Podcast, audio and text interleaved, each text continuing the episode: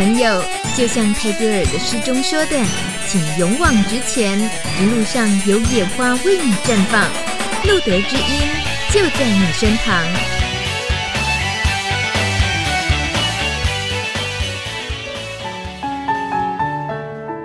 欢迎收听《路德之音》，我是大米。今天节目非常特别，我们的主题是关于送给同婚过后，可是现在大家也不会说后平权时代，因为很多人还是质疑婚姻平权真的平权了吗？所以我们只是针对同志婚姻已经合法化了之后，那么接下来在社会工作者的职场上面，其实有很多的挑战。所以今天节目中出现的两位来宾，都是在社工工作非常重量级的来宾。他们即将为所有的同婚者，还有助人工作者送上一一剂大补铁，或者你说懒人包。今天呃一开始大米啰嗦，但后面呢都归他们两个啰嗦了。这两位就是我们的路德协会的秘书长森杰许森杰，也是资深社工及家族治疗师。啊、大米好，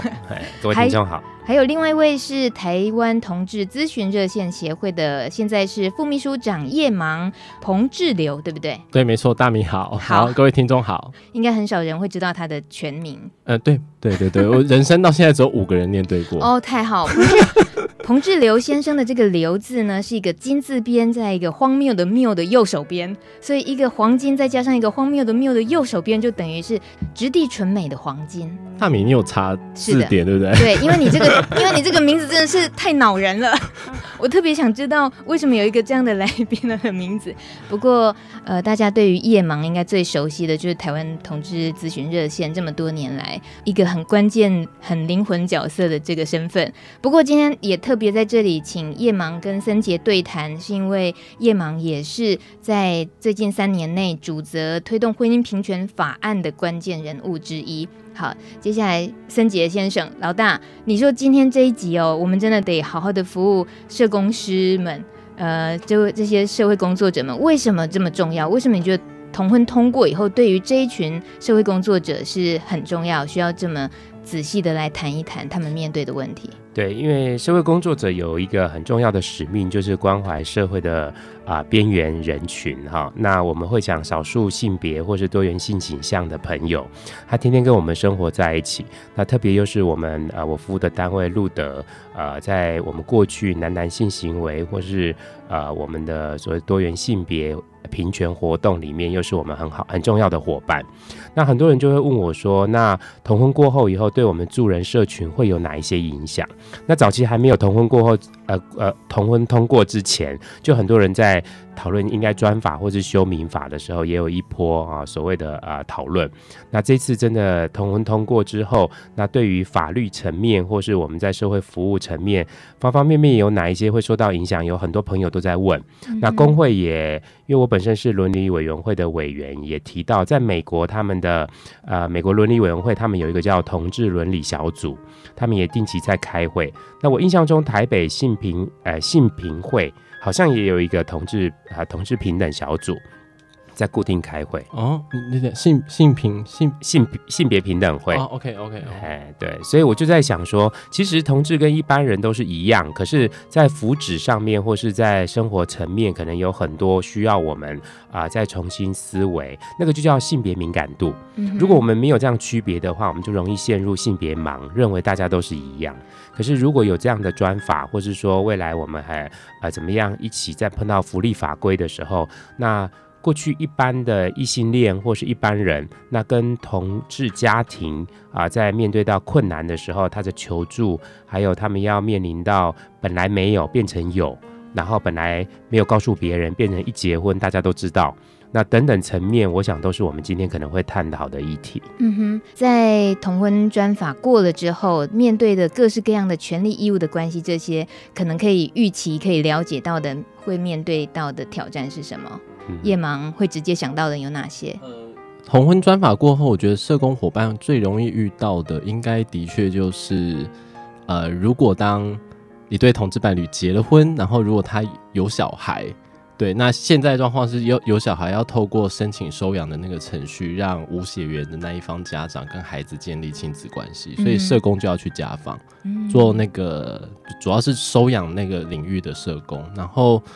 那另外就是很多。其实，一般社工，社工如果他服务的是家庭的时候，如果那个家庭，譬如说他可能经济弱势，或者是离婚，或者是遇到一些重大事故，进到社工的服务里，那这样的家庭形态有可能会遇到同性伴侣家庭，他可能是已一对已婚的同志，那那的确就会是那那些单位有没有准备好说会可能会预期遇到这样的家庭，然后。他们的服务流程，或者说他们个案的那些记录的制式的表单有没有准备好？嗯，对，或者是社工人员的敏感度。就你们了解这些，我们政府有准备到哪里了呢？我觉得目前还在 on the way 吧，是在等着第一个同志伴侣要收养的业业务去挑战吗？已经我知道已经有同志家庭去申请那个流程，uh huh. 那只是因为大登记完之后才去办理收养嘛，嗯、所以就是他们现在应该正在跑那个程序。那社工、嗯、我不知道，我不我目前还不太确定有没有社工正式去家访了。不过收养单位那边其实在这几年就开始在准备了，因为他们知道。就是过了之后，亲子关系这块很可很可能会由那边的社工会接触到。嗯哼哼对，除了收养，那森姐想到的是，诶、欸，我觉得收出养现在有一个我自己知道的法规啦。去年写了一篇文章，是关于同志收养的那个呃现况。那我们发觉，我们台湾现在的法律通过的时候，同志在收养还是回归到所谓的个人收养。嗯，就是。呃，我们的法规里面好像没有规定同志是可以收养的，因为呃，个人是可以收养的，好，然后夫妻之间是可以收养的，可是同志收养，我记得就我认知到现在的法律上好像还是模糊地带。现现在的状况是，呃，单身的人士不管是不是同志可以申请收养，然后。呃，已婚的夫妻可以无生共同收养一个无血缘的孩子，那已婚的同志伴侣不行，嗯、不行共同收养一个无血缘孩子。但是有另外一种同志家庭形态，他也会走收养的程序是，是呃，就是一对同志伴侣，然后那个孩子跟其中一方是亲生的，对。对，那另外一方非亲生那一个就是要透过其实叫寄亲收养，对，有点累，可是。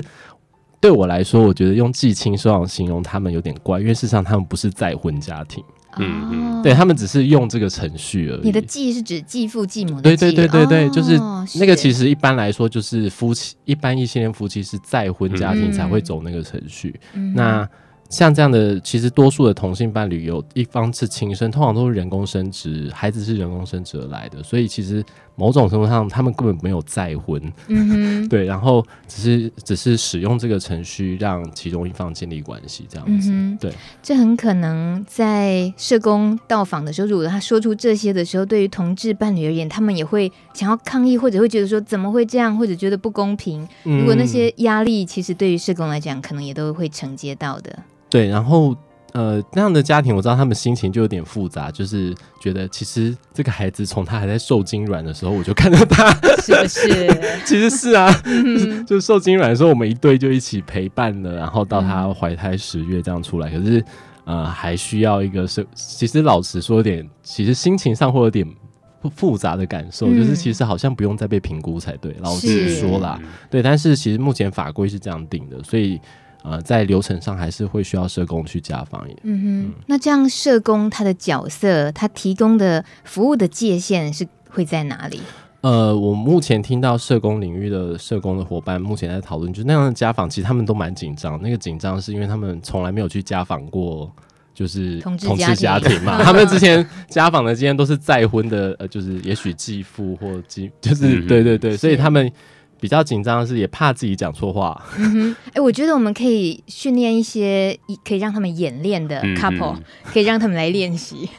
可以设计一些情境。其实去年有一个研究案，就是一直在做所谓的同志收养上面这种，呃，要去家访或是评估。可是我们做完研究，我自己的感觉，因为我参与这里面哈讨论，也把那个文章写出来。其实社会大众都一直认为，以儿童最佳利益来讲的话，因为呃大人去选择小孩收养嘛，可是小孩没有办法选择父母，嗯，所以很多人就会站在比如说儿童最佳利益，认为他如果去遇到未来同志。父母，然后他可以拒绝吗？好，就是在收养上的啦。那如果台湾以人工生殖法来讲的话，他一定都要到境外去嘛，因为台湾还没有允许所谓的这种借腹或是人工生殖法可以通过。那当然有一些呃异性恋的父母，他们啊、呃，就是男女方他生不出来，他可能也可以运用一些方法。可是同婚在我们这次修法上面并没有涉及到这一块。那只是在收养上面的时候，确实我觉得社会上还还还是很多的在讨论说，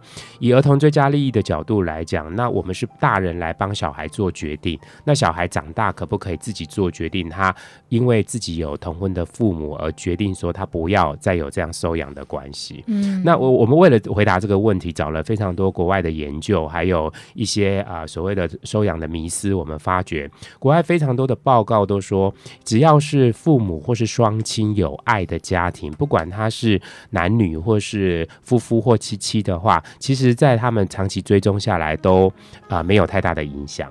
可是，呃，有另外一派的人就会认为说，那你们也只找到你们有利的证据，我们找到的是好像很大的影响，所以社会上就是常常没有以证据为基础，就是一直好像在弥漫中自己拿的道德观在对话。嗯哼，那我们确实也看到国外在追踪这些同婚家庭有收养的时候，啊、呃，很多同志的小孩，他们我们看影片还有长期追踪，其实都是表现的更在婚姻平权，呃，就是性别平等上面是有更健康的，因为他们没有那种男女之间僵化，男主外女主内，嗯、或是家事分工总是不平等，好，或是我们台湾华人社会有所谓的重男轻女，那女生就是为了要准备嫁出去的安排，那其实，在夫夫妻妻的家庭里面。看到的就是双方其实还算蛮平等、弹性，而且彼此之间可以谈很多所谓的家庭亲密的话题。嗯，那这在传统的家庭里面比较好像比较没有看见。嗯、呃，森杰说的其实是我们每个人都理想自己，如果走入婚姻，都希望自己可以当一个成熟的大人，然后就是像这样可以。不要带给社会一些社工那么多的困扰跟麻烦，那我们自己可以搞定。可是问题，如果说真的比较不幸运的遇到了一些，例如亲密关系里面的暴力的时候，那种事情还是会发会发生。就好像刚刚你说，就有人特地会举一些不好的例子，就你看嘛，还是有那个搞砸了的啊，那小孩子受苦啊，就是会举出那样的例子。而那个不管在异性恋关系、同性恋关系里面都有。可是它如果发生在同性恋关系、同志伴侣身上的时候，社工如果面对这样子的处理，其实未来很可能，因为已经有法源可以保障婚姻关系里面的暴力，可能有有一定的可以保护模式嘛。那对谁遇过？其实台湾的家暴法，应该说在还没有同婚专法之前，台湾家暴法就有保障同志伴侣，如果真的遇到暴力可以求助啦。那不过现实的状况就是，很多同志伴侣会担心出轨，或者说那个求助的友善与否，对方社工是否友善，所以还是有些焦虑。那不过这几年我自己听到的家暴的社工是说，有明显感觉到越来越多同志朋友敢求助了，我觉得是好事。那另外一块就是婚姻过了之后，我相信这类的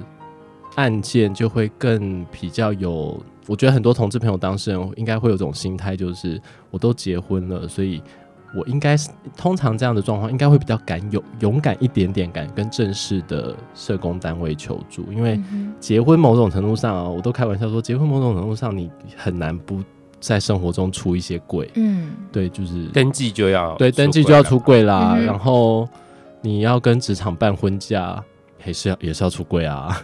可是我听过一个朋友他说，我们会去登记。然后就只是我们登记，我们没有打算告诉两方的家人。不太，我说，对，你能够包多久呢？其实不太可能，因为我甚至有有些朋友在看跟我说，他们还特地要去迁户口，嗯，因为登记户口名簿上会有人要迁。然后，可是我就跟他说，你知道户籍成本上面会有写吗？户籍成本，你跟谁结婚，谁离婚，其实都有的耶。那是独立户就不会啊。对，独立户没有。啊，我们在教那个大家那个 SOP 流程哦，先迁出来，大家乖，先迁出来，然后你住在哪里，有一个独立的户口，然后再去办结婚，把你的另一半放进来独立户口，是不是这样？三姐，没错没错。OK，好，就这么办。我我自己觉得像这样的焦虑。反映了一件事情是，结婚这件事的确还是要回头想想，因为法律它可以保障权利，可是它无法处理人跟人的关系。所以，当同志朋友如果真的要结婚的时候，还是要想一下怎么处理跟家人的关系啦。那像刚刚那些都是技术的问题，可是我举一个很实际的例子：如果你真的跟另一半结婚了，然后改天你发生意外，重大意识昏迷不清送医。然后你的原生家庭父母跑来医院，然后你的配偶跑来医院，难道在那个时候才去处理？嗯哼，就是父母知道你原来跟同性结婚这件事吗，不太可能。而且那时候在医疗那个情境下，这种状况会有点可怕。嗯哼，对啊，你很难想象你的父母会怎么想，然后你的配偶会面对父母好会不会讲出一些不好的话。对，所以我自己觉得，其实平心而论，老实说，就是结婚呢还是得。要承受，或是要有准备，说还是要在生活中去处理跟别人的关系，特别是亲近的人啦。嗯、所以我自己觉得，我现在看到很多同志伴侣，我身旁很多朋友都结婚，我自己有发现，他们的确在生活中开始比较有练习，就是跟旁人出轨。嗯哼，对对对。那所以跟同社工求助，我觉得相较之下，应该长远来说，我觉得他会状况会变得台面化，就是社工伙伴会越来越常遇到同志朋友。接呃提说要使用服务这样子，嗯、对对对。那他们应该有些怎么样的思维是会是很大的挑战？就就已经过去那么多年来，其实很可能就是一一板一眼的知道怎么判断，或者直接就称呼人家。那你先生怎样？就看着女生就说，那你先生怎样？那看着男生就啊，那你老婆怎么怎么样？这就是以后。应该说这几年，其实像申杰跟我，应该都这这些年来都有做很多教育训练。不过老实说，社工界很大，人很多，所以 还是有很多努力的空间。就是很多社工伙伴的确会担心说错话啦，所以呃，怎么样让他们有准备好，可以去接遇到同志朋友的时候，那个求助过程，他是呃。不会让对方受伤的，我觉得那蛮重要的。嗯、然后，但我另外讲一个，是我自己觉得很多社工朋友太焦虑，就是我听到很多社工朋友很焦虑，就是会跟人家会谈的时候就焦虑到不知道要怎么，担心讲出会不会讲出一些伤人的话。然后我都会跟社工说，其实关键不是说错话，关键是如果你真的可以很诚恳的跟对方说，如果我真的不小心说错话，或者我。过程中如果有讲错什么或不理解什么，开放一个空间让他可以可以纠正你或者回应你，我觉得其实那样就好了。嗯，因为连我自己在同志机构工作，我有时候遇到一些同志朋友来，我跟他谈话，我也会不太确定我用字遣词会不会不小心用错啊。嗯、所以我觉得重点是那个诚恳啦。对，所以森姐，你觉得夜盲的这种他提到那些社工的小心翼翼，在你教育训练课程里面 有没有举可以举一些例子？不，我我觉得本来就是多元文化，社工在面对所谓的药瘾次文化，或是呃现在的显铺少年等等哈。什么显铺少年？太专业的词了。现在以前叫鱼贩少年嘛，现在叫呃，反正总而言之，就是我不是我们一般中产阶级，或是说我们没有办法接触的人的时候，我们通常都会很大拉拉的。或是没有神经很大条的就讲出来。那呃，我们路德很提倡减少伤害的一种处遇方法。我们减少伤害的核心精神就是你要跟服务对象学习，因为他是专家。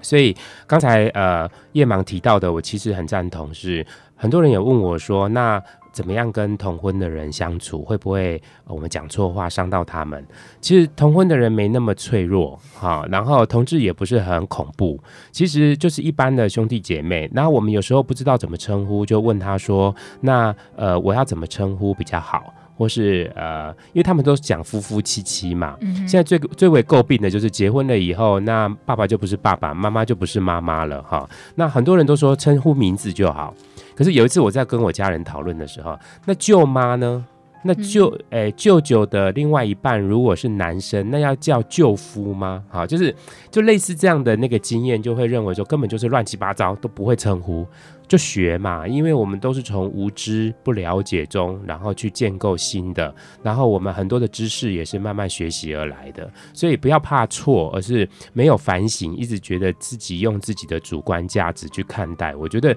这样子可能会造成隔阂比较大。嗯哼，我觉得其实社工伙伴就就像刚刚森姐说的啦，那个那个比较怎么说？应该说。对陌生的群体的放宽心去学习就好了。哦、对，我觉得我的我的，我觉得我自己到目前心情也是这样子。我有时候遇到一些原住民朋友，老实说，我也台湾这么多原住民族，我也不是很懂他们的文化。嗯、我每次都抱着一种学习的心情。那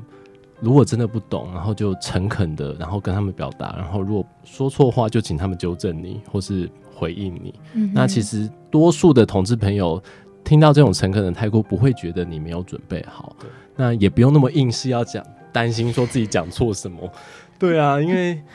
我觉得关心态度是比较重要的。这这里有一个呃，我们常讲说伦理的议题，就是说我们要去服务一个族群，我们有没有了解他的次文化跟相关的专业职能够不够，你才去服务。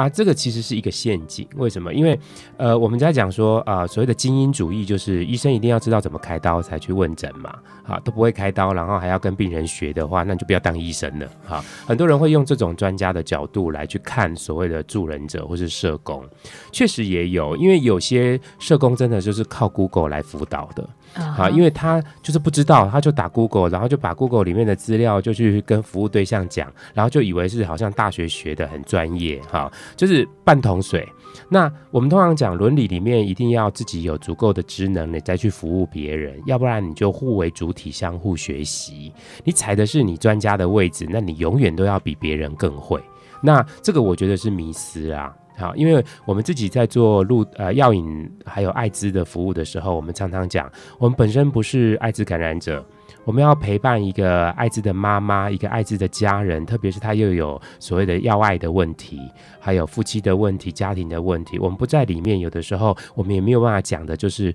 妈妈你可以怎么做会比较好。我们通常都是聆听他背后。就是想爱，可是那个担心现身的小孩，或是他没有办法戒除成瘾的这些小孩，他们要怎么去面对他们的生活？其实妈妈是着急的，因为她不知道要怎么帮这个小孩，所以她来求助我们。那我们也不是他的小孩，我们没有办法没有办法改变他的小孩，所以我们反而会去帮助妈妈怎么样自我照顾，怎么样在这过程里面更那个苦被聆听，然后知道怎么陪他走一段路，那慢慢去。呃，找到跟小孩调整，因为我们最近发觉有一些啊药爱的议题在台湾越来越多，就是等于是说他可能有一些啊、呃、成瘾的行为，用了娱乐性药物，好，然后他可能没有办法一时就戒掉，那可能会被警察钓鱼，或是发生了他感染到性病或传染病，那这个是在异性恋也是很多的哈，因为现在我在大学做情感教育，非常多年轻人也没戴套。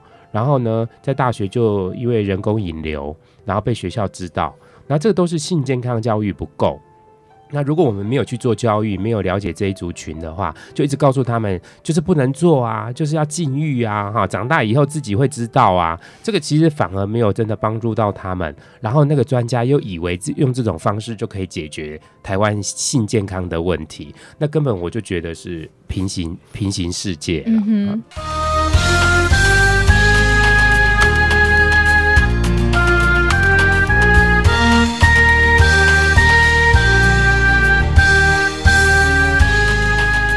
刚刚提到，身为社工，在面对不同的个案来呃需要协助的时候，得要呃好像必须在很就在及时的就能够去了解哦他的次文化，他的这个呃领域呃的实际上的一些呃他遇到的问题，或了解他原原生家庭的很可能遇到的呃情况，就是。假如他是同志或者他是原住民，刚刚叶芒举的那没有哎、哪有社工那么神？没事出现一个个案，他代表的一个整个那个社群的特性，他都得了解。所以，我是不是用 Google？那是这个时代。但我现在想要请教两位，都是专业社工出身，在台湾的社工整个养成的训练里面，现在在面对多元议题的这件事情上。呃，或者说性倾向这种同志的议题上，嗯、有过怎么样的训练过程？是你们觉得那些是好的，或者是训练过程里面，其实你们觉得缺乏的很多的是什么？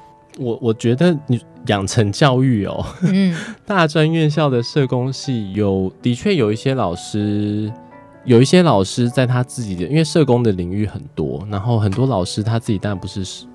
对同志议题很熟。可是他的确在他自己的领域里会开始渐渐的，我听到一些老师会融入同志的面向，嗯，譬如说可能是刚刚讲的亲密暴力的课啦，或者说是长期照护的课啦，或者说是青少年的课啊，等等等，对。可是呃，但是目前为止还没有很还没有很多老师，因为像美国或加拿大有蛮多社工系所的学校会开。专门同志议题的课的选修课，不过台湾的社工界还比较少这样的课程。然后呃也不会演也因为也没有非常多老师很熟这个领域，所以呃，目前我觉得都还在一个比较还需要很多努力的空间啦。然后，嗯、但是如果你问我说，整个社工界的养成教育里，老师们跟学生们的态度怎么样？我觉得多数的师生的心态是比较多元开放一点的。对，所以其实这样的这样的议题，我相信，我相信，特别是在同婚专法过后，因为法律保障之后，呃，就渐渐大家会会来越越来会越会使用这些福利身份了嘛。嗯哼。所以其实我觉得整个未来养成教育里这一类的议题的讨论或课程的内容的融入，我觉得会越来越多。是说的是未来嘛，对不对？对对对，现在我就是我觉得还需要很多努力的空间。是的。对，那但是我觉得。我觉得也有些世代的议题啦，就是比较中生代的老师越来越会谈这个议题，但我觉得也跟他，因为老师们也是。老师们何时出国进修学习，那个时空背景也不太一样嘛，嗯、所以的确，我觉得看到现在比较多是可能跟我年纪相近或大我一些的老师会开始谈很多这类的议题。我们马上就邀请优秀的中生代老师 徐森杰老师，你就是那个在坐育未来社工英才的那个那一个魔手。呃呃，其实我觉得社工的基本原则跟伦理，其实就告诉我们要接纳啊，包容异己。好，要扶持弱势。那我们在看性别平等的时候，因为不一样的，就是比如说宗教信仰不一样，或是立场不一样的时候，我们并没有去尊重异己，我们反而是排除。嗯、我们看到非常多人就会说啊，我们这里没有办法服务你，可是又没有适度的帮人家转介。好，比如说我们的艾滋感染者现在被很容易被一些机构排斥。那我们通常，呃，我这里不能照顾你，我要帮你做转介啊，好，可是这个在伦理上面，很多人就是你要去大医院啊，这不是我的责任呐，哈，谁叫你要得到，或者谁叫你是同志？所以对于不了解的东西，其实我们在过去的时候一直在找的是专家怎么说，哈，什么是对的，什么是不对的诊断。可是现在新兴议题那么多的时候，怎么样有一个包容的，或是说我其实社会工作这几年，我非常注意到的是权力的压迫。嗯，因为社会工作在处理的方方面面的问题，在结构里面、系统里面，其实是因为我们收到了主流，或是在呃所谓的我们要 empower，就是增强一个人的时候，那个人是他感觉到无力，他要变得有力，再去所谓的对抗。那个无力到有力的过程，其实我觉得同婚法案这一次是帮助非常多人去看见有一群人。非常努力的想要捍卫自己的价值，虽然七百多七百多万的人还不了解，那个不了解其实是被某些阵营认为说所谓的性别平等就是搞同运，其实不是的。我们在下乡的时候，我们发觉那些阿公阿嬷一听到性别平等就说这不爱这不。这都是同运的乱来，可是我们把它改成叫做男女平等的时候，那些阿公阿妈都说，对，这个要，哎，男男生跟女生都应该要平等。嗯，其实把它放到性性别平等的助人者来讲的话，因为我们现在性平法过后，我们现在的压迫。反压迫教育越来越多，我觉得回到所谓的尊重每一个人的独特性，我觉得在教育上都有。嗯、可是我们毕竟还是都是从父母的价值观而来的。我看到非常多的小孩，当要面临到他要去抗争的时候，他妈妈规定大学生说：“你现在去，我下次就不要给你付学费。”哈，就是等于是。他们其实很多的教育还是从所谓刚才叶芒讲的世代的落差，他知道他要出来，可是他现在的主权还在父母所控制，而且这个父母这一群人还是一直不断的想要说不要做呃同志教育，不要给同志的老师教导，免得变成同志啊，不要有跟同志的同学相处，免得变成是同志等等，嗯、那这些东西都是因为父母没有教育啊。好，那助人者又在这成长过程太孝顺，哈，太听父母的话，没有独立思考的能力，哎，这个其实也是一个伦理问题。那最后我想要讲的是，我觉得助人整体上大学四年的教育应该是够的，可以帮助一个人在方方面面受训练。可是，呃，继续教育才是更重要的。嗯，因为早期我在大学的时候，二三十年前，我们还在心理。心理动力学派、精神分析，哈，到现在都已经是反压迫了，后现代学派了。所以不断的思潮在改变，助人者的继续教育，就像这一集哈，工会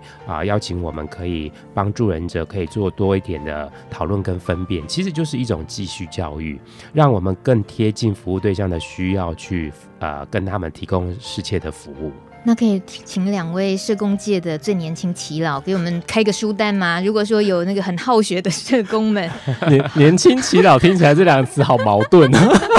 耆老是指有智慧、经验老道，好好好，但年纪还很轻。好，谢谢。你开开书单吗？其实就是所谓书单，或者是一个我觉得应该自己自我充实的方法，充实的方法啦。嗯、我觉得呃，应该这样讲，就是我每次去帮社工上课，问他们说，请他们对。请他们自己自己评估，或自己帮自己打分数。说你觉得对同志朋友，你认识的分数一百分，你会打到几分？你认真去问那些社工上课的人，我发现其实大家回答的答案都不是从课堂上的学习来的。嗯哼，他们的分数都是从生活中学习来的。嗯，对，所以我觉得像这样子认识不同文化，像同志文化这样的课程，其实课堂上当然可以学，可是其实真的要开始有生活化的学习会比较好。所以我都会鼓励社工说，如果你有认识，真的有认识同志朋友，就不要害羞，也不要怕问错话。你真的想问他就问，那只是问的时候记得就是有礼貌、诚态度诚恳，跟他说，如果我真的不小心讲错话，我问了蠢问题，请不要生气。那有机会跟你的朋友聊聊吧。那知道他的那些生活经验，那知道同性伴侣在生活中遇到什么问题，然后知道他们跟家人出柜经验怎么样，然后怎么跟家人对话，然后在职场上怎么跟同事出柜的，然后生活中求学生有遇到什么困扰，这些都可以问啊。因为我觉得，当你越认识越多个别的同志的生活经验或生命经验之后，你就会觉得自己对这群朋友。的理解程度越来越多，你就会比较不会觉得他是一群陌生的他者啦。嗯哼，对。那当他不是陌生他者的时候，你要服务他就不会这么的焦虑。嗯，对，因为他就是你生活中的朋友。老实说，我们今天要记住夜盲丢给我们的七个关键字。有礼貌，态度诚恳，是做成今天的节目 title。有礼貌，态度诚恳，没有什么能难得到你的。那森姐呢？我觉得体验式学习是蛮好的。比如说，最近有一些高中或大学，他们穿裙子去上课，他们去体体验那个啊、呃、女生穿裙子的不方便。那如果一个助人者，他可以体验他自己是同志，好，他在家里跟另外一半讲，或是跟家人讲说，哎、我发觉我是同志，哎，然后看看别人的反应的时候，别人一定会讲说，啊，你怎么会是啊？啊，你你长得这么好，你居然是，好可惜哦，哎，就是就是那一种那个你体验在那个情境，因为就一般异性恋的人来讲，他不会去天天要有现身出柜的问题。可是同婚的人，他要去申请个什么呃证呃，要去申请一个什么公务的时候，他就会拿身份证，就会被看到，嗯哼，或是人家问他结婚了没，哈，或是说他方方面面每天都要面临到出柜的问题，比如说他登记那个基本资料的时候，啊，他就会要拿出身份证来，然后一看到的名字，诶。啊，你男的，为什么你的配偶栏也是男的？哎，或是就是他那个现身的东西，其实他是每天都在经历的，所以一般人会觉得说好像没有问题，可是为他们来讲，每天都是。要面临到他们身份要被曝光的问题，那我觉得同婚真的是考验一个人，他要在跟一个人在一起的时候，他们除了彼此之间的关系要好，还要面临到社会怎么看待他们。嗯，好，那我们都讲同婚是给法律一个，诶、欸，给人一个选择，你不一定要。那有一些防疫的人会觉得说，哦，同婚这样就不能乱来哈，艾滋。疫情就可以控制，每个人背后都有他的自己认为支持同婚的理由。可是我我一直在想的是，一个人真的要去结婚这件事情，其实就是法律上的一个要件。那你可以早上去结婚，下午就去离婚，如果你们两个协议好就好。可是事实上，结婚好像不是那么简单。好，那结婚万一没有先想好，可能财产啊，还有你们彼此之间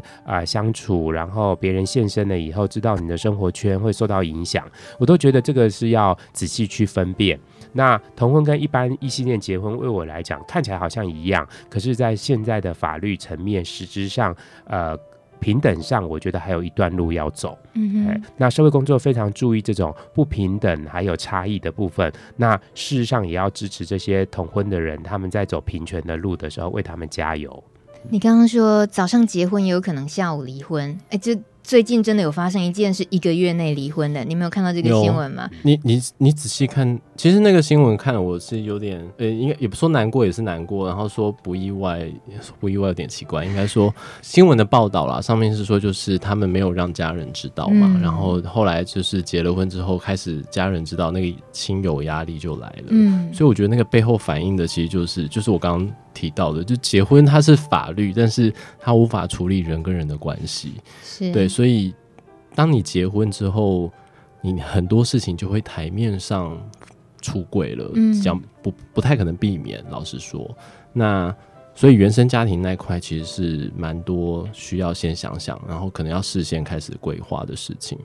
我们可以推敲一下吗？就是类似像这一位呃这一对。一个月内，因为整个亲情的家族的压力而必须离婚，那自己不只是婚姻上的挫折，情感上的挫折，那很可能跟亲人之间的很多关系会有破裂或什么。对，这些时候，呃，这些呈现出来的，在可能会各个环境的领域上的社工，他们可能可能会遇到，可能会遇到，譬如说，我觉得比较容易遇到，应该就是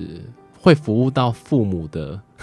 父母的社工吧，我觉得父母说为人就是同这对同志的个别原生家庭的父母们，嗯、那会服务到父母，可能就是一些家服务家庭的单位吧。有些社工单位会服务到父母，譬如说他可能是单亲家庭，或者他可能经济弱势，或者他可能家庭曾经离婚、丧偶之类的。对，就是这种身份别的时候，他可能会服务到父母跟他的孩子。哦、对，所以其实服务到的可能性不一定是因为同志身份，可是。可能因为刚好他的家庭是这状况，所以可能会有遇到。那我也的确听过一些，呃，服务单亲家庭的社工单位找我们去演讲，就是因为他们遇到的单亲的妇女，就是孩子是同志啊，对啊，就是然后开始工开始处理的工作问题，就是跟孩孩子跟他出柜，然后这个妈妈过不去，很难接纳那个亲子冲突的部分。对，其实这类的。单位应该也很容易会渐渐会越来越常遇到。那我觉得这个反应的，其实我觉得会遇到大概就是那个世代上的落差会浮浮现在一些单位上了。嗯，对我我觉得华人文化里面比较过不去的关卡，就是我们在结婚的时候，通常都希望家人祝福，或是啊、父母很多人都觉得说小孩结婚了就是他责任才结束。好，那这跟国外不一样。国外十八岁、二十岁你就独立的个体了，你要为自己负责。那华人文化里面又有家族跟群的概念的时候，你的结婚不一定是、呃，你个人结婚，有可能是家族需要体面呐，哈，或是以前给人家啊、呃、包太多红包，这次要给他一次包回来啊，就是都有这种亲戚的恩怨情仇的问题哈。然后，可是我觉得这里要呃面临一个问题，还是个人呃同志身份认同的问题。因为你即使刚才叶芒有讲哈，你准备好了，你去结婚，外面的抵抗压力你要现身，你要扛得住。那你让别人知道的时候，别人也跟着，比如说家庭观念很深的人，他可能不知道要怎么跟你。跟你还有跟你的另外一半相处，嗯、那就会造成彼此之间年夜饭都很难吃了哈，就等于是你说回来了，就是结了婚之后家族怎么互相相处，这会围炉那一天考验，这些考验。我我其实这就变得是一个蛮有趣的考验。嗯、其实有有时候可能我猜有时候会是有趣的，就是为什么说有趣，是因为我猜。呃，同志结婚这件事，某种程度上可能会松动一点点家族里的既有的文化，对吧？对，譬如说以前我们说年夜饭，呃，譬如媳妇不太可能在初一就回娘家，那两个女生结婚，请问谁是 谁是在初一？猜剪刀石头布啊？对啊，对，所以对，所以我真的有听到很多女同志伴侣，他们跟双方家庭都有出轨的，他们的。回家的那个做法，年夜饭怎么就是今年在你家，明年在我家？嗯、对，所以部分有钱的人大概都是出国了，他们会用他们会用逃避的方式去面对，就是这些经验或这些，就让我觉得，也许呃，的确会是一个有趣的，或是可能需要大家磨合的过程啦。然后他可能会松动一点点台湾很习惯的一些小小的生活文化。可是这里面还有一个，就是华人很强调父权，就是父亲的父，就是父长制。那小孩做决定的时候，这么重大的决定，要不要父母知道一下、知会一下？那你事后登记才去让父母知道，父母都会觉得，大部分都觉得不被尊重。哎，那这不被尊重有一个很大的原因，是因为我们华人把小孩子当作是养儿防老，或是财产，或是说这也是一个很大分分离不了的一个关卡。就我们家族治疗的角度来讲，呃，怎么样让一个人独立而且被祝福，这个是家里很重要的学习。可是你光同志身份你都不敢讲。你的独立就是一直用，我不想结婚，我可能没有办法结婚，用这种方式让家人觉得对你死心。突然你说你要结婚的时候，又是家人不能接受的。这其实还有家人呃想要呃，就我们在聊天的时候，有朋友也是，他事后告诉家人，然后家人就会说你都没有，家长会说你没有尊重我。那他我们就说，那其实家长要阻挡的机会都没有，可是已经变成是结果了，所以为家长是也是很大的呃创伤跟呃难过。嗯哼，那我有点好奇，呃，社工的工作里面包括能够。尽其所能的去教育父母嘛，就是刚刚我们都会提到一些例子，例子可能要对父母的部分，应该说是陪伴父母啦。嗯，教育有点难，对，而且因为我觉得那那个其实对很多为人父母，父母要接纳接纳自己的孩子是同志，它是一个释怀的过程。我其实不，我平常生活里我不会用接纳两个字，因为我看到他的父母，那根本不是接纳，那其实是个释怀。嗯，所以那个释怀的历程需要一段时间，所以其实我觉得。社工能做就是陪伴，还有提供一些资源或资讯。对，那呃不太可能用太强硬式或是太高度、太高度的做法去教育或是去教导什么。对对对，那呃大概是这样。然后我觉得另外一部分是，如果很多同志朋友他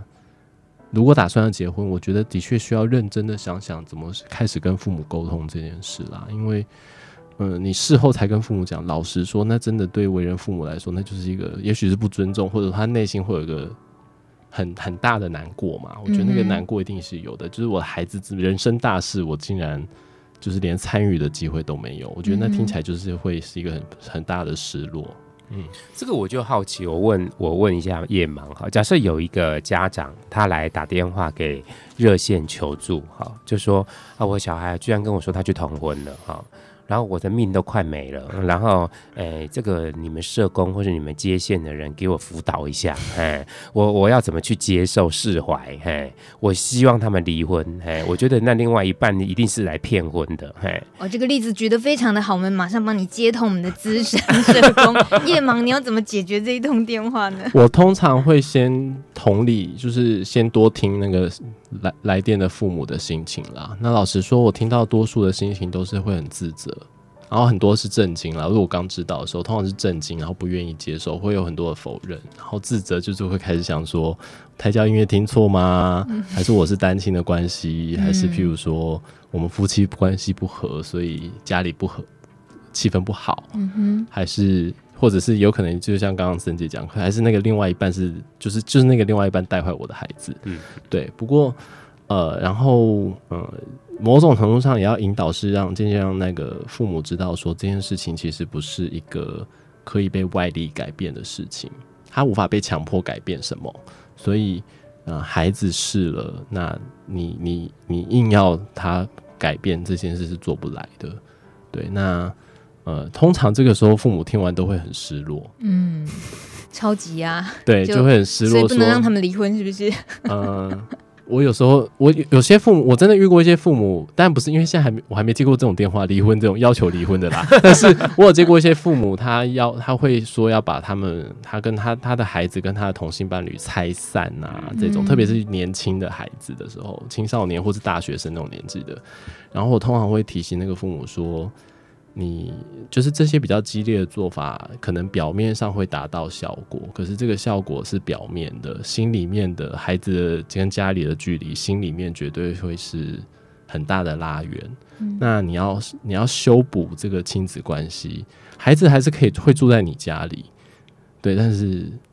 就是他真的跟你在家里吗？这件事就很难说了。嗯。那你要修补这个亲子关系，老实说，我太可能需要很多年。嗯那如果这个父母他真的情绪上还可以，然后分的很很真心爱，我相信多数的父母都是真心爱孩子，然后他只是情绪上过不过得去。情绪上如果还算有可以过得去，或者是情绪上还可以 hold 得住自己的，大家听完这些都会心里有底，说把孩子推远这件事，大概不会他们希望的啦。嗯，对，所以我们应该鼓励父母亲有事没事打电话去同志热线聊一聊。同家哎、欸，有那个贵父母，对，有贵父母的聚会。哦、然后我也听过一些父母很有趣，就是同婚过了之后，他们反而更接纳自己的孩子，嗯哼，因为他们觉得自己的孩子好像有了一点跟蓝图跟未来的想象。嗯。然后被国家接纳了，是，我觉得这也跟刚刚森姐有提到一种 empower，是不是？嗯、就是从无力变成你好像长出一点力气，就因为多了一个法律在支撑着你。对，我常听到很多人会问我说：“哎，你结了结了婚之后，结婚前跟结婚后有什么差别？”我就会说：“有什么差别？那不就是过日子有什么差别？”可是当当他们问我另外一半的时候，我另外一半有答案，他永远就是一个答案，就是说。他好像结婚之后比较敢出柜了，嗯嗯，我觉得哦，我是这样，是不是？我好像真的是这样子，而且不止我自己，还有我的妈妈，就是我的家人也是。真的好像一种你说不上来，你好像觉得是啦，这国家是挺你的吧？就笃定 OK 啊，就就所以不管是对家人亲戚的，也帮着我去出柜这些，我都觉得哇，他准备好了哎。呃、欸，我其实，在看那个家庭动力的时候，我们有一个很重要的观察，就是如果你本来跟家人的关系就好，你在出柜跟碰到困难，不管你有没有艾滋或是成瘾的时候，家人关系不会差到哪里去。啊，因为那个底层就是很深的信任跟相信。因为一个小孩子，不管他是怎么样，他就是你的小孩，不会因为他是同志，不会因为他是艾滋，不会不会因为他有犯过罪，或是他得到癌症了以后，你就你就会不要他了。可是现在很可怕的就是说，平常跟家人关系就是处于冷漠，因为很多同志他们平常啊、因为自己的身份不敢告知，然后就躲，然后过年过节都跟别人在一起哈。然后呃，我觉得这样的家人关系就会比较难了一点，因为当他把一些垃圾或是把一些家人不能接受的东西又往往家里倒的时候，通常家人有的时候会冷漠到跟他断绝关系。嗯哼，那其实我们都说家是一个爱有爱的地方，其实家也是制造很多痛苦的地方。因为小时候可能很娘啊，哈，被在学校被霸凌，回家的时候父母又认为说你不是我的小孩，你生你生的这样子哈，我不能接受。非常多人因为他小时候被霸凌的时候，他在社群中找不到根，好，他去使用要爱，或是说在外面找到了一个一个一个一个男人换，其实他要的就是一个稳定的爱。可是家人不了解，家人也不能接受，好，特别是有一些啊清教徒或基督徒的家庭，只要是小孩有同是同志的时候，就会认为他违反上帝的旨意，哈，他这个就是啊会搞肛交，哈，是很邪恶的力量，就会把小孩排除。其实我觉得这都是因为父母的无知跟没有真正的去接纳，每一个生命都应该要被呃珍视跟看重跟了解。而是用所谓的单纯的教育去诋毁一些人的价值，把它排除掉，或是啊在家里哭啊哈，告诉他一定要符合上帝的旨意啊。上帝就告诉他，你要爱所有人，特别那个迷失的那一只羊，他可能会很会很会去教会啊奉献呐哈，去照顾弱势，可是某种程度他自己的小孩可能都不爱，嗯，好，所以我是觉得很多父母需要再被教育。好，然后再去聆听，所以在关系上面，因为有跟有有很深的关系，所以遇到越大的挫折，有的时候越害怕失去他。嗯，然后越害怕失去他，反而是比当事人更懂得去找到资源跟方法来帮助他。其实家庭支持方案就是这样出来的，因为我们很多吸毒的人，他的家人不不放弃，到最后这个。感动了这个成瘾的人，他去做改变。其实我们确实也看到很很可贵的故事。嗯哼，你也带出我们最后也想要站在社工的立场上。去帮他们问一个问题：如果他自己就是一个社会工作者，是一个助人工作者，可是呢，他自己很可能也是在同婚关系关同婚的这个婚姻里面，他可能是脚可能踩一半或者已经踩进去，不知道。但问题是，他如果在自己的呃工作领域里面牵涉到信仰，刚刚讲的很可能有法律保障，那白纸黑字我们有法律保障，可是信仰没有，信仰要怎么样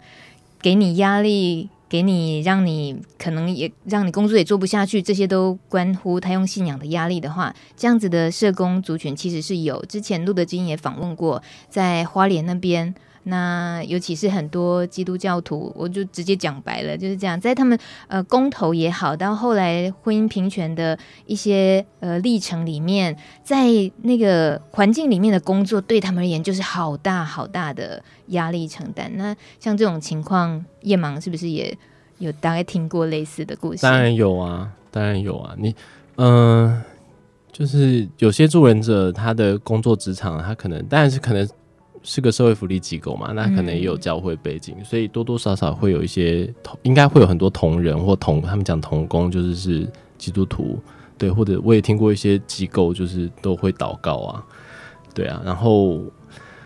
哎，这要怎么做？叹一口气，大叹气，大叹气的原因是因为我觉得这 这题真的很难，应该说。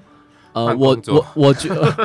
换工作呀，还有有有有有有时候是有 chance 就才能换工作。应该说，我觉得平心而论，我觉得作为一个社会福利机构，不管那个机构是不是有宗教背景，它在语法上，它应该要能够确保它的同仁能够。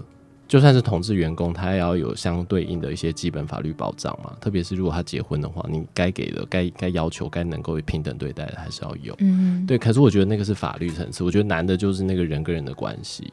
那呃，我觉得很多机构其实需要再试着学习怎么样再去回到社工这个角色。怎么样去回回到社工这里面？要怎么样去多接纳不同的文化跟不同的群体啦？嗯、那的确很多社工，他同很多社工单位里面是有同志员工的、啊，嗯、我认识很多，但是他们在职场中未必这么勇敢的会敢现身。嗯、对，那另外一块是我觉得这也回到另外一个，但但这只不是我这不是我的专业，但我觉得这是一个蛮重要的讨论，就是未来我觉得台湾基督天主信仰。的神学的讨论，如何如何看如何看待同志这样的群体，不同的基督信仰的价值观的讨论，内部的讨论，我觉得变得也是一个蛮重要的方向。因为台湾这种讨论稍微比较少，可是其实在欧美国家这种讨论就是多到就是爆炸，所以你会看到很多教会会有不同的不同的态度面对同志朋友。对，我觉得那个光谱是很明显的。可是台湾就是这种讨论还需要很大的努力。嗯哼，所以森杰，你除了叫人家要离职换工作之外，还有、啊、那开玩笑的，开玩笑的。OK，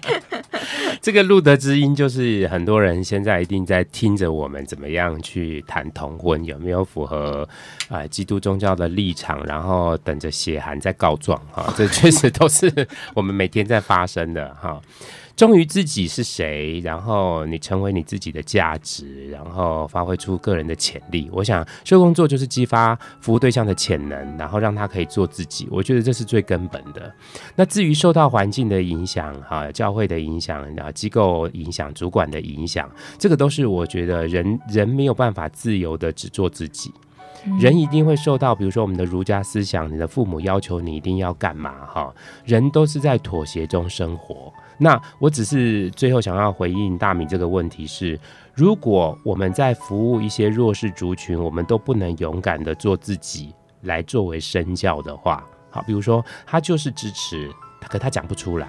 他本身就是他没办法现身，他可能要用各种的理由或是逃避来生活。其实这在心理卫生来讲，我们社会工作的教育跟。啊，支持环境还有很多要努力的空间呢。哈，我们我们在路德的培力运动里面，要让感染者成为社会的影响力。我们有一个叫做，你可以先在跟你信任的督导，或是跟你信任的团队、信任的同事，再到你信任的机构，再到信任的社群，再到信任的啊社会。一个一个慢慢的突破练习，其实这个成功经验可以帮助一个人在认同上找到很好的自信心。嗯哼，好，即使外面都反对我们，我们有一个更深的力量，就是你相信你自己，还有旁边有人支持你，就没有比外面不了解的人攻击你来的啊、呃、那个可以抵消的啊。嗯、所以我还是回到一个根本，社会工作是帮助人的工作，不一定帮助人解决问题，可是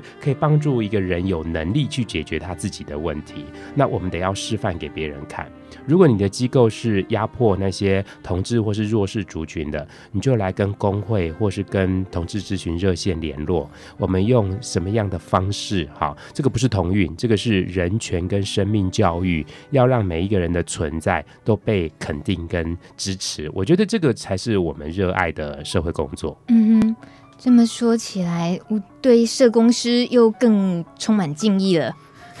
尤其今天节目，呃，是路德协会跟台北市社工师工会一起协力制播，所以我才知道原来有社工师工会。那这么说，如果社工师自己亲身也遭遇到一些很大的压迫之类的情况的时候，是不是是呃社工师工会也有一个机制是可以互相支援协助的？对。我们我们也在考虑，就是因为在像美国 NASW，他们有所谓的同志小组的伦理，因为它有别于主流文化的伦理，或是药瘾者也有药瘾者的伦理，性工作者也有性工作者的服务伦理。那我想，呃，我们慢慢在集结，让我们的服务专业可以更深化。那这个也要借重同志咨询热线，因为你们从二零零三年就一直发展助人者的这一块的领域，我想我们可以怎么样在未来继续对话。谢谢今天叶芒还有森杰，那嗯、呃，是不是最后也给助人工作者可以给他们加油打气的话？如果接下来有挑战这么的多的话，其实我觉得说加就是其实就拥抱这个学习的过程吧。Uh. 对啊，因为他就是我觉得当当助人者最有趣的就是你会遇到很多不同的人。那其实那虽然是个挑战，但其实那也是一种人生学习。嗯、uh，huh. 所以有时候受益的。案主当然会很受益啦，但是其实我们自己回归个人也很受益。我觉得就拥抱他就好了。我真的很少能够听到社工师说的，可以可以这种用拥抱可以轻松一点，因为有时候个案都是愁眉苦脸的，你你真的开心不起来。你要同理心的话，你就跟着他一起那个阴云罩顶，有没有？就好 OK。但是夜盲的提醒很重要。森杰呢？那我的我的是路德都在，热线都在。如果你碰到个案有困难的时候，你就跟我们联络。好，我们的电话只要上班接得到，我们都跟你一起想办法。最后记得夜盲告诉我们的有礼貌、态度诚恳。今天非常谢谢两位，谢谢，谢谢。